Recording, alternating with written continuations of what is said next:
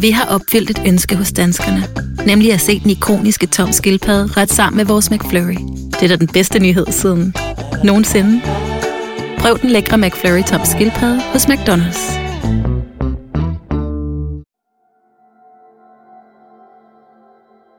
Forelsket, forlovet, forsvundet.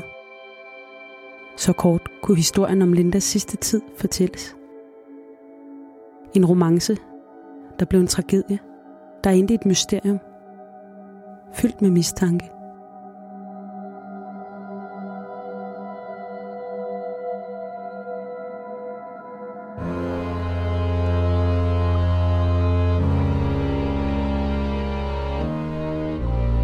Du lytter til Mor i Nord. En podcastserie om nogle af Skandinaviens mest opsigtsvækkende drabsager.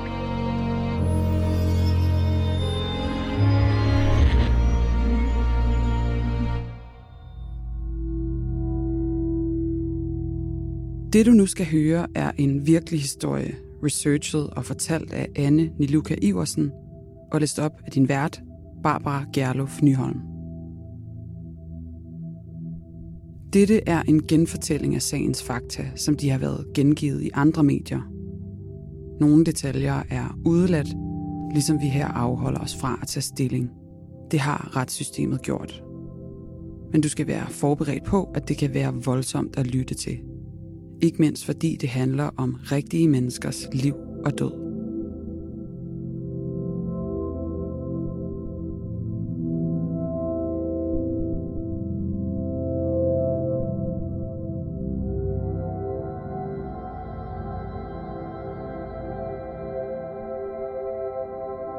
Når en kvinde bliver dræbt, retter politiet automatisk søgelyset mod hendes partner. For i omtrent halvdelen af alle drabsager med kvindelige ofre, er det ham, der er gerningsmanden. Men der skal mere end mistanker og statistik til at dømme. Det kræver beviser. Hvor, hvordan, hvornår er forbrydelsen begået? Det er fundamentet for at kunne afgøre, hvem der er skyldig. For i retten handler det ikke om, hvad vi tror, men om, hvad der kan bevises. Og vi lader hellere 10 skyldige gå fri, end vi sender en uskyldig i fængsel.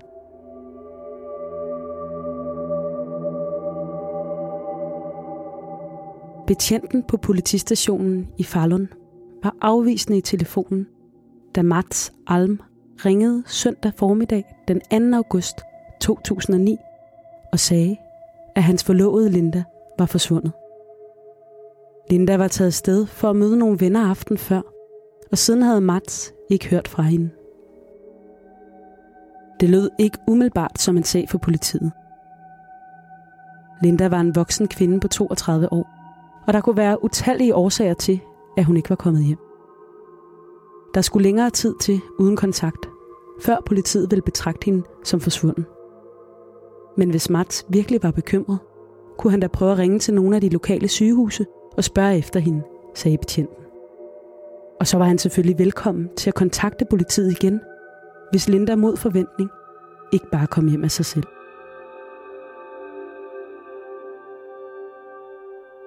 Tusindvis af mennesker går hvert år hjemmefra og efterlader pårørende bekymrede, indtil de helt af sig selv dukker op igen. Det kan skyldes alt fra forglemmelser, drukture og telefoner, der løber tør for strøm, til skænderier, utroskab eller kolde fødder op til et bryllup. Og der var kun en uge til, at Mats og Linda skulle giftes. Brylluppet havde været planlagt i over et år. 57 gæster havde fået håndskrevne invitationer, og Mats havde allerede taget hvilesesringen af hvidguld på fingeren. Nu og fremad stod der indgraveret i den. De havde kun kendt hinanden i få måneder, da Mats friede i maj året før. De havde begge været gift før, og Linda havde en søn, der boede hos sin far. Hendes andet ægteskab var også endt med skilsmisse, og hun havde i det hele taget haft svært ved at finde ro og tryghed i sit liv. Linda havde boet på et filippinsk børnehjem med sin lillebror i syv år, inden hun kom til Sverige som kvoteflygtning, da hun var 15. Hendes kinesiske mor var blevet taget af politiet, da hun forsøgte at flygte fra Kinas etbarnspolitik med sine børn. Så Linda og hendes lillebror var alene i verden. I Sverige blev de anbragt på et børnehjem i Oskarshamn i Småland, hvor de blev en slags plejebørn hos Ejno Johansson, der med bekymring fulgte Lindas kamp for at forme en tilværelse trods den hårde start på livet. Måske var det den, der havde givet hende en stærk retfærdighedssans og et eksplosivt temperament. En kombination, der let kunne koste venskaber, før de overhovedet var begyndt. Linda bar på en grundlæggende usikkerhed, der gjorde hende bange for at sove alene, og fik hende til at søge tryghed og bekræftelse, hvilket flere gange ledte hende i armene på mænd, der slet ikke var gode for hende. Da Linda og Mats fik kontakt på en datingside i marts 2008, så hun i midlertid ud til at have skabt sig et liv, der fungerede. Hun boede alene i en lejlighed i Falun og arbejdede på en kinesisk-vietnamesisk restaurant i byens centrum, hvor hun dagligt kunne konversere med kunder og kollegaer på mandarin, vietnamesisk, filippinsk, engelsk og svensk.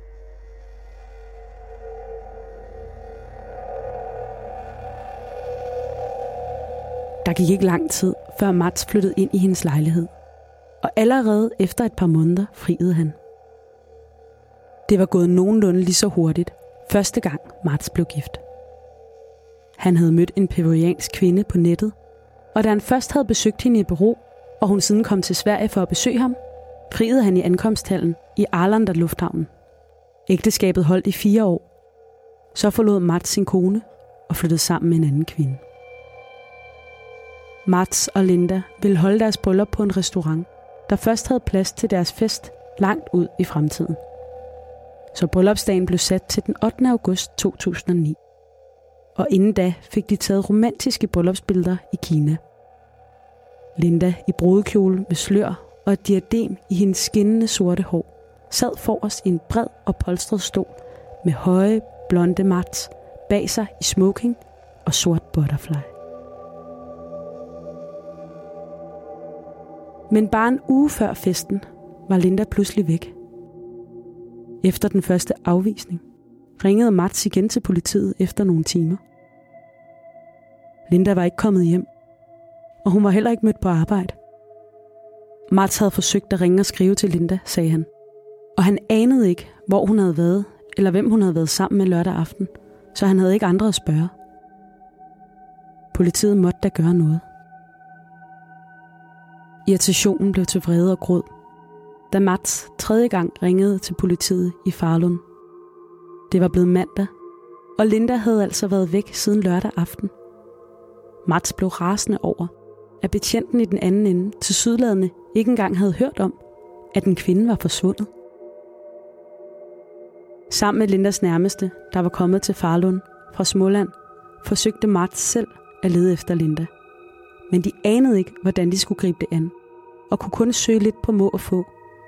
Så dagen efter mødte Mats personligt op på politistationen sammen med Lindas lillebror for at forlange, at der blev sat en ordentlig eftersøgning i gang.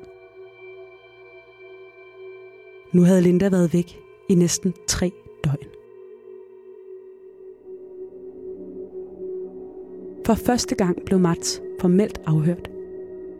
Men han kunne stadig ikke bidrage med ret mange oplysninger – om lørdagen havde Linda haft frokostvagten i restauranten, så hun havde været på arbejde fra kl. 11 til kl. 16. Da hun kom hjem, tog hun et bad, inden parret sammen gik ud for at handle i et lokalt supermarked. De skulle have Mats forældre til middag søndag aften, og købte derfor peberbøffer til grillen. Senere var Linda så taget afsted for at møde nogle venner, fortalte Mats. Men han vidste hverken, hvor hun skulle hen, eller hvem hun skulle være sammen med – og siden havde ingen hørt fra hende. Politiet indledte en efterforskning og efterlyste Linda Chen med et billede, der var taget på parets rejse til Fjernøsten, og en tilhørende beskrivelse. En kvinde på 32 år, kinesisk oprindelse, 146 cm høj, knap 50 kilo. Ifølge Mats havde hun været klædt i hvidt fra top til tå. Hvid kjole, hvide leggings, hvide højhælede sko og en hvid håndtaske. I Småland ramte nyheden om Lindas forsvinden hendes plejemor Ejno Johansson, da hun så Lindas smilende ansigt på eftermiddagsavisernes spisesedler. Mens Ejno chokeret forsøgte at få fat i Marts, undrede hun sig over, at hun slet ikke havde hørt fra ham. Han havde talt med flere journalister, men havde end ikke forsøgt at kontakte Ejno. Da hun endelig fik fat i ham, undrede hun sig endnu mere. Hun havde forventet at få en desperat og ulykkelig Mats i røret.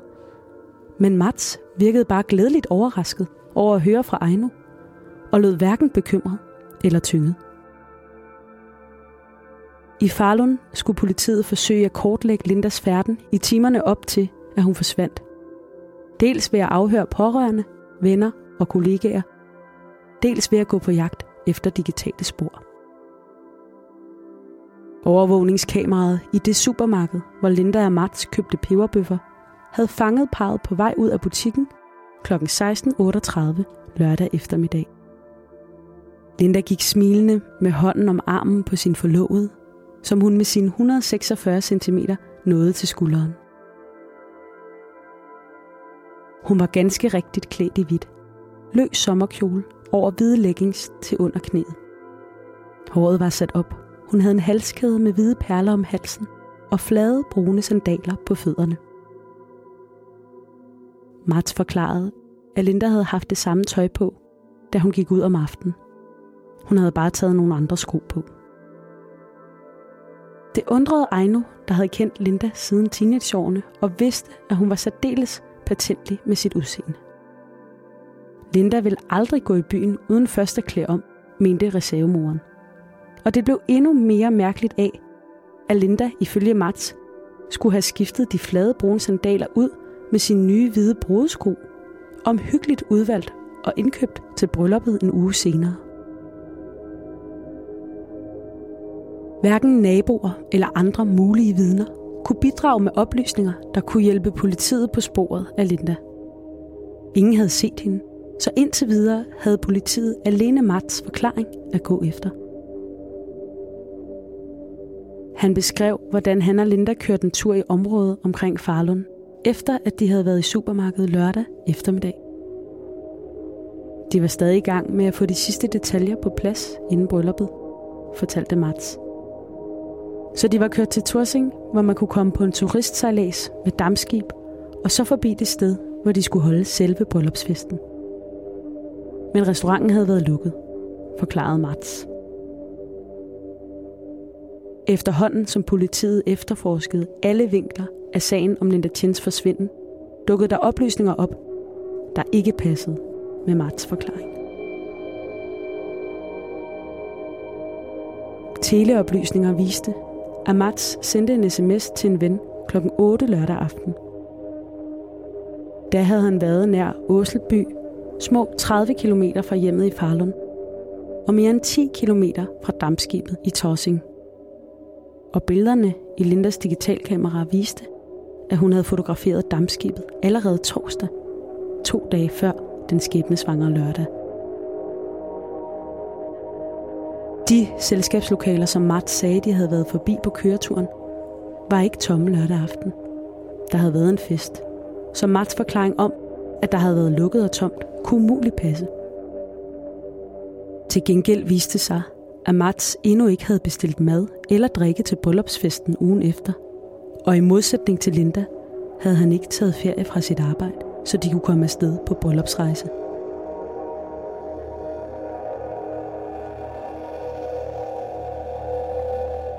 Lørdag den 8. august, en uge efter Lindas forsvinden, var venner og familie samlet i den kirke, hvor Mats og Linda skulle have været gift netop den dag.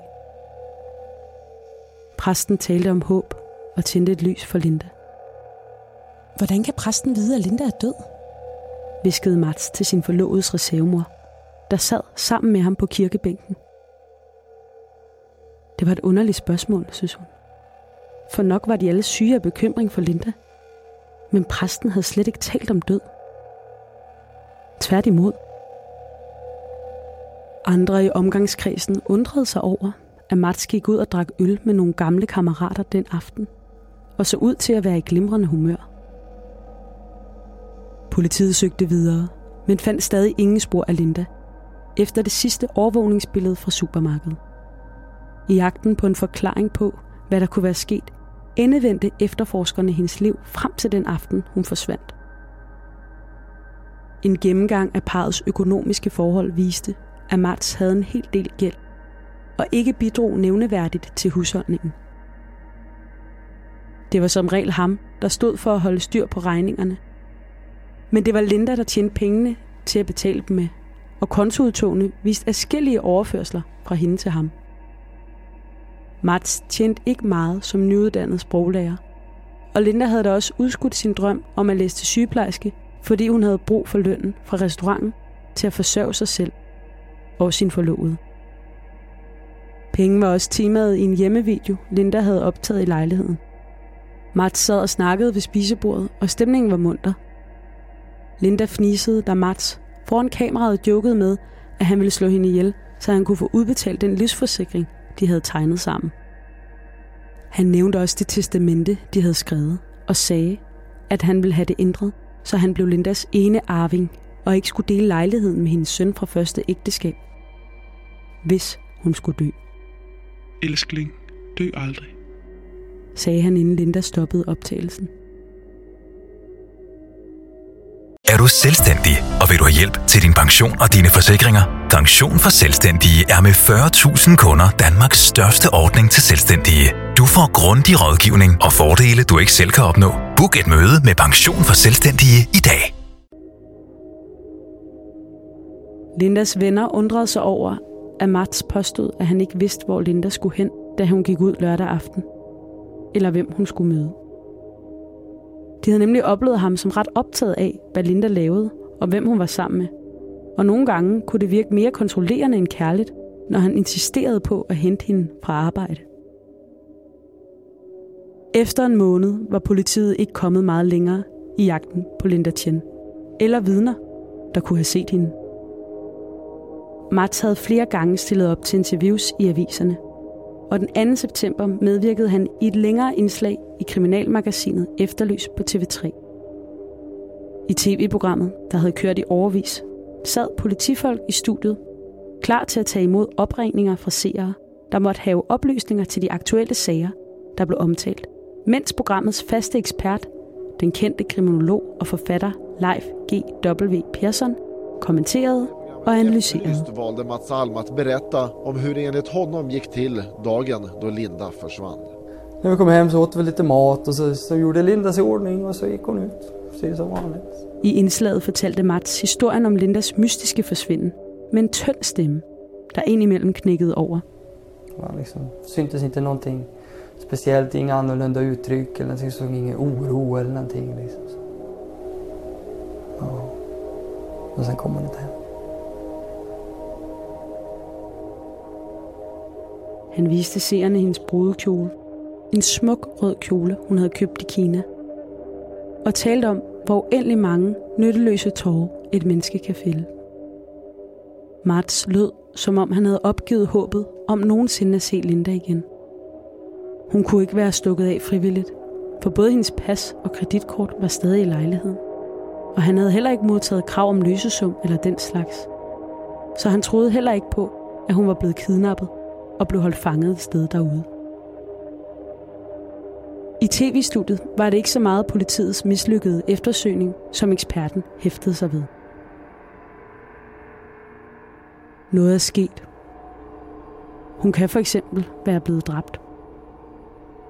Hvis det er tilfældet, har jeg en bestemt opfattelse af, hvor vi skal finde gerningsmanden, sagde Leif G.W. Persson, og påpegede, at de fleste drab på kvinder bliver begået af deres partnere. I de følgende dage uddybede han sin mistanke i aviserne og pegede på Mats, som han mente var alt andet end overbevisende i sin tv-optræden. Dårlig skuespil, kaldte han det. Mats fejrede anklagerne til side. Han havde andet og mere at bruge sine kræfter på, end hvad en gammel mand, der levede af at skrive kriminalromaner og lave tv-programmer, måtte mene. Midt i september skulle Mats endnu en gang afhøres af politiet. Men han mødte ikke op på politistationen som aftalt. En patrulje kørte forgæves hjem til lejligheden for at finde ham. Og da han heller ikke kom på arbejde, blev han efterlyst. To dage senere, fredag den 18. september, kom en yngre mand på strømpesokker og med bar overkrop stormende ud af skoven i et sommerhusområde nær Retvik, omkring 30 km nord for Farlund. Ring til politiet, skreg manden til et chokeret søskendepar, inden han faldt sammen på deres gårdsplads. Hans overkrop var plettet af brændsår. Hans hår var svedet af ild, og også omkring håndledene havde han synlige skader. Manden lå på gårdspladsen i aflåst sideleje med et tæppe over sig, da politiet nåede frem. Han græd og vrøvlede, så han var nærmest umulig at forstå. Men det stod hurtigt klart, at manden var den efterlyste Mats Alm. Han havde fundet sin forsvundne forlovede, græd han. Hun var død. Det tog tid at få et nogenlunde konkret spor ud af Mats usammenhængende forklaring. Han fortalte, at han var kommet til sig selv ude i skoven, hvor han lå på jorden og vågnede af, at der var ild i hans tøj. Linda lå ved siden af ham i en sværm af fluer. Hendes liv var halvt skjult under nogle grene, sagde han. Men han havde ikke været i tvivl. Det var Linda. Politiet gennemsøgte området med hunde og fandt friske spor af en mindre brand ved en rød hytte, der lå i et ellers øde område af skoven. Bag en stor sten opdagede en hundefører en nøgen fod, knap synlig i en bunke af blade og afklippede grene. Livet var stærkt medtaget af at have ligget skjult i skoven, så politifolkene kunne ikke på stedet identificere den døde kvinde som Linda Chen. Men hun var klædt i hvidt kjole og leggings, nøjagtig som Linda på det sidste billede, der var taget af hende i live den dag, hun forsvandt. Mats blev anholdt, mistænkt for at have dræbt sin forlovede. I første omgang blev han bragt til hospitalet for at blive behandlet for skaderne. Dagen efter blev han udskrevet, men kort efter sendt til en psykiatrisk akutmodtagelse, der efter et par timer kunne sende ham tilbage til politiet, indtil en dommer skulle tage stilling til, om han skulle varetægtsfængsles. I løbet af weekenden arbejdede retsmedicinerne på at identificere den døde og fastslå dødsårsagen. Og politiets teknikere finkæmmede findestedet og fandt dels et par herresko, dels rester af både brænde, græs og tekstil i det bål, der havde været antændt ved skjulestedet. Det lignede et mislykket forsøg på at slette spor. Om tirsdagen, fire dage efter at Mats forbrændt og ud af sig selv dukket op i skoven, blev han stillet for en dommer og varetægtsfængslet. Sigtet for drabet på sin forlovede. Mats nægtede sig skyldig. Han var selv et offer i en vanvittig sag, sagde han. Han havde været hjemme, da det bankede på døren om aftenen. Udenfor stod to kinesiske mænd, der troede ham med en kniv så han turde ikke andet end at lukke dem ind i lejligheden. De tvang ham til at sluge to hvide piller og ventede indtil Mats besvimede på sin sofa. Da han kom til sig selv, lå han bagbundet i et bagagerum. Mændene havde givet ham en kop og tis i og fodrede ham med strimlet oksekød og friterede rejer, der smagte gammelt.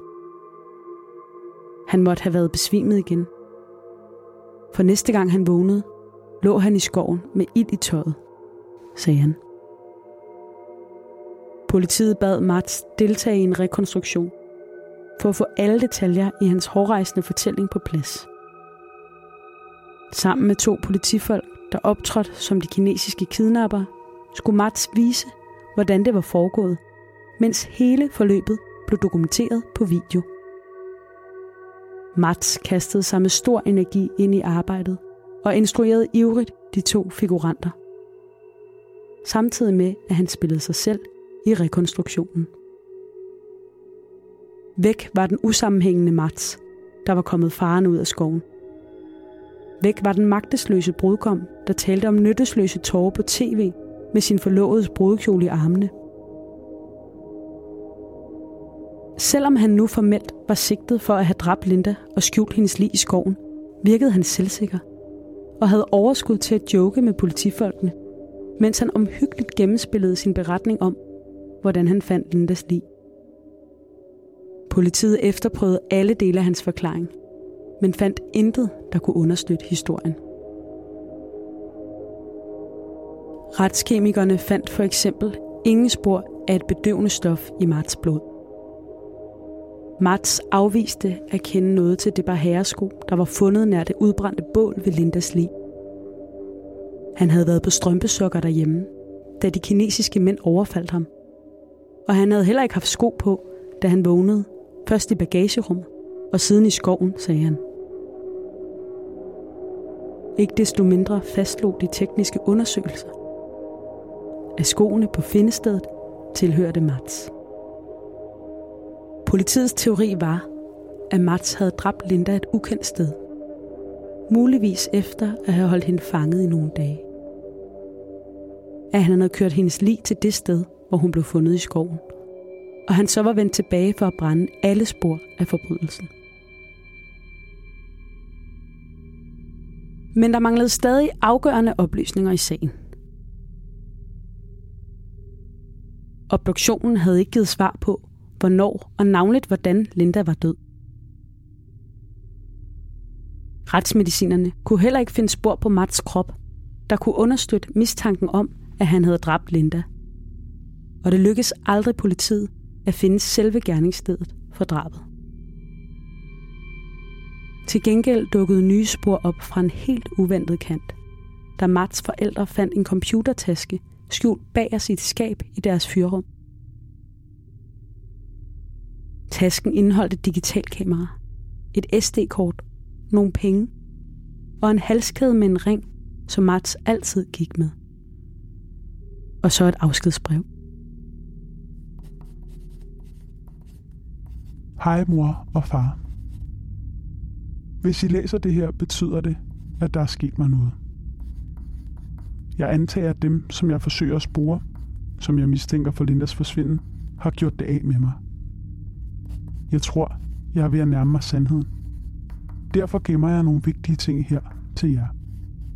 Ellers kommer jeg selv og henter dem senere. Og computeren kommer jeg til at bruge hver weekend, når jeg kommer op. Det vil sige med start i næste weekend. Jeg elsker jer af hele mit hjerte. Også søstrene, mormor og alle de andre selvfølgelig. Mats. Kameraet indeholdt billeder af Mats, taget i Stockholm den 16. september. Den dag, han selv hævdede, at han blev bortført fra sit hjem i Falun. Og hans computer havde bevisligt været brugt flere steder i Stockholm de pågældende dage. Mats afviste, at det var ham, der var på billederne. Det var en mand, der lignede ham meget, medgav han. Men han havde slet ikke været i Stockholm. Han havde været hjemme, indtil de fremmede mænd kom og tog ham. Der gik næsten et halvt år fra Mats blev anholdt i skoven, til retssagen mod ham begyndte. Han var tiltalt for drabet på Linda, og for at have skændet hendes døde krop. Det var aldrig lykkedes at fastslå præcis, hvordan Linda Chen omkom. Og derfor gav anklagemyndigheden retten flere muligheder for at placere ansvaret for hendes død hos Mats. Det kunne være et planlagt drab. Det kunne være vold, der endte med død. Et skænderi, der havde udviklet sig katastrofalt. Det kunne være et uheld. Men at det var Mats, der havde gjort det, var anklagemyndighederne ikke i tvivl om. Mats var fyldt 35 år, da han i marts 2010 sad på anklagebænken i tingsretten i Falun. Hans korte, lyse stridthår var vokset ud, så han nu havde langt hår ned ad nakken. Og han så ud til at have taget en del på i løbet af varetægtsfængslingen. Men hans svar havde ikke ændret sig. Han nægtede at have noget som helst at gøre med Lindas død. To måneder senere blev Mats dømt. Men det var ikke alene anklagen om usømmelig behandling af lig, han blev fundet skyldig i. For retten mente ikke, at der var tilstrækkelige beviser for, at Mats kunne have dræbt Linda. Hverken med vilje eller ved et uheld. Man kunne ikke dømme en mand for en forbrydelse, når det hverken var afklaret, hvor eller hvordan den forbrydelse var begået. Så selv om dommeren følte sig overbevist om, at Mats vidste meget mere, end han sagde, og selvom Mats blev dømt for at have anbragt Lindas lig i skoven, at skjule det under grene og blade, og for siden at forsøge at brænde det, så blev han frifundet for anklagerne om at have dræbt Linda. Mats blev idømt 18 måneders fængsel, efter en retspsykiatrisk undersøgelse havde konkluderet, at han ikke var sindssyg. Anklagemyndigheden opgav at anke dommen. Mats accepterede den, men mente, at de otte måneder, han allerede havde siddet varetægtsfængslet med den alvorlige anklage om drab hængende over hovedet, burde være tilstrækkeligt, så han søgte om at slippe for at skulle afzone resten af fængselsstraffen. Det fik han afslag på. Til gengæld betød frifindelsen for drabsanklagen, at Mats kunne få udbetalt Lindas livsforsikring på over 1 million kroner. De penge valgte han at give til hendes søn.